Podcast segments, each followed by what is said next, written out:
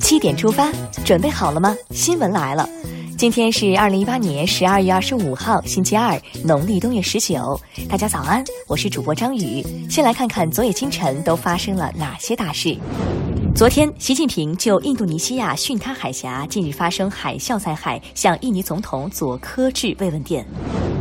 据联合国大会决议，中国将成为联合国第二大会费国和维和摊款国。外交部发言人华春莹昨天表示，这是中国近年经济总量和人均国民总收入增长的结果。中方将履行作为发展中国家对联合国应尽的财政义务。昨天，国家发改委主任何立峰在第十三届全国人大常委会第七次会议上表示，加强海洋生态环境保护和监管，除国家重大战略项目外，全面停止新增围填海审批。保护绿水青山，就是守住金山银山。保护环境的同时，我们也能脱贫致富。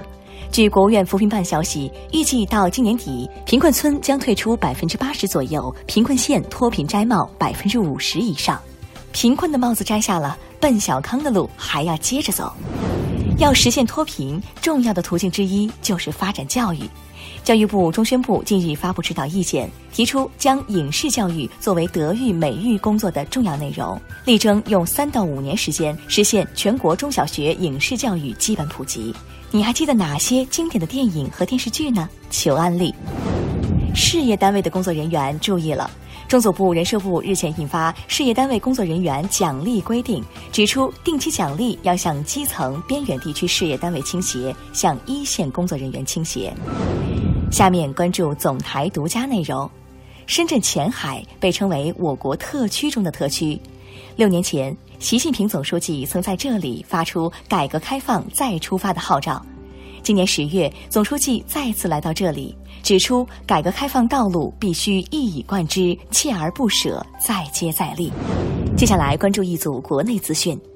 昨天上午九点五十分许，延安市华龙煤业有限公司宝塔区灌屯煤矿发生一起井下事故，经初步排查，有五名矿工被困井下。目前救援工作正在开展中。二零一七年一月一号到二月十八号，四十九天内，先后有二十人在练溪托养中心死亡。昨天，法院一审判决对涉案二十名嫌疑人追究刑事责任。广东纪委监察机关对失职失责的一百零七名公职人员进行了严肃问责，漠视生命，严惩。注意，北京这几家机构一月二十一号不能用医保支付了。日前，在北京市打击欺诈骗取医保专项行动中，北京东苑中医医院、北京同仁堂京北企业管理有限公司、永泰店等六家机构因各种问题被市医保中心解除医保服务协议，自二零一九年一月二十一号起生效。届时，医保基金在这些机构将无法使用。敢骗就敢罚，这群特殊的人贩子心里也很不是滋味。为了增强幼儿防骗意识，江苏一幼儿园近日邀请家长扮演人贩子，在二十分钟内，共有四十六名孩子受骗。一位家长表示，自己再三叮咛不能跟陌生人走，女儿答应的很好，但在实际中，单纯的孩子还是很容易被各种诱惑吸引。这出好戏，孩子们应该忘不了。下面这出好戏可就没那么容易了。近日，贵州合江县人张某平唆使儿子张某荣在凉山州会同县上演苦情戏，当街乞讨，被公安机关处以拘留十日、罚款一千元的处罚。爱心绝不能被如此消费。说起消费，元旦你有出行的计划了吗？今天，杭州至南昌高速铁路杭州至黄山段开通运营，我国东部地区新增一条高铁黄金旅游线，新年新气象，通通安排上。这不，又一个逃犯被安排了。近日，在广东江门张学友演唱会上，一名在逃人员被警方抓获。自今年四月以来，警方已在张学友演唱会上陆续抓获了约六十名逃犯或嫌疑人。年少不识曲中意，听懂已是狱中人。看完身边事，让我们把目光转向国际。美国当地时间十二月十九号，二十二岁的中国留学生罗赞肖离开位于纽约布鲁克林的寓所后，至今未归。当地警方呼吁，如看到罗赞肖特征类似者，可通过拨打指罪热线等途径向警方提供信息。印度尼西亚巽他海峡二十二号晚间发生海啸，截至目前，海啸死亡人数已达三百七十三人，另有一千多人受伤。据悉，海浪警报将持续至二十六号。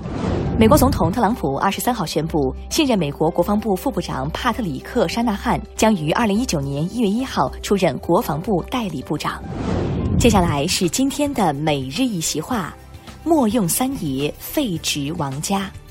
二零一六年一月十二号，习近平总书记在第十八届中央纪律检查委员会第六次全体会议上发表讲话。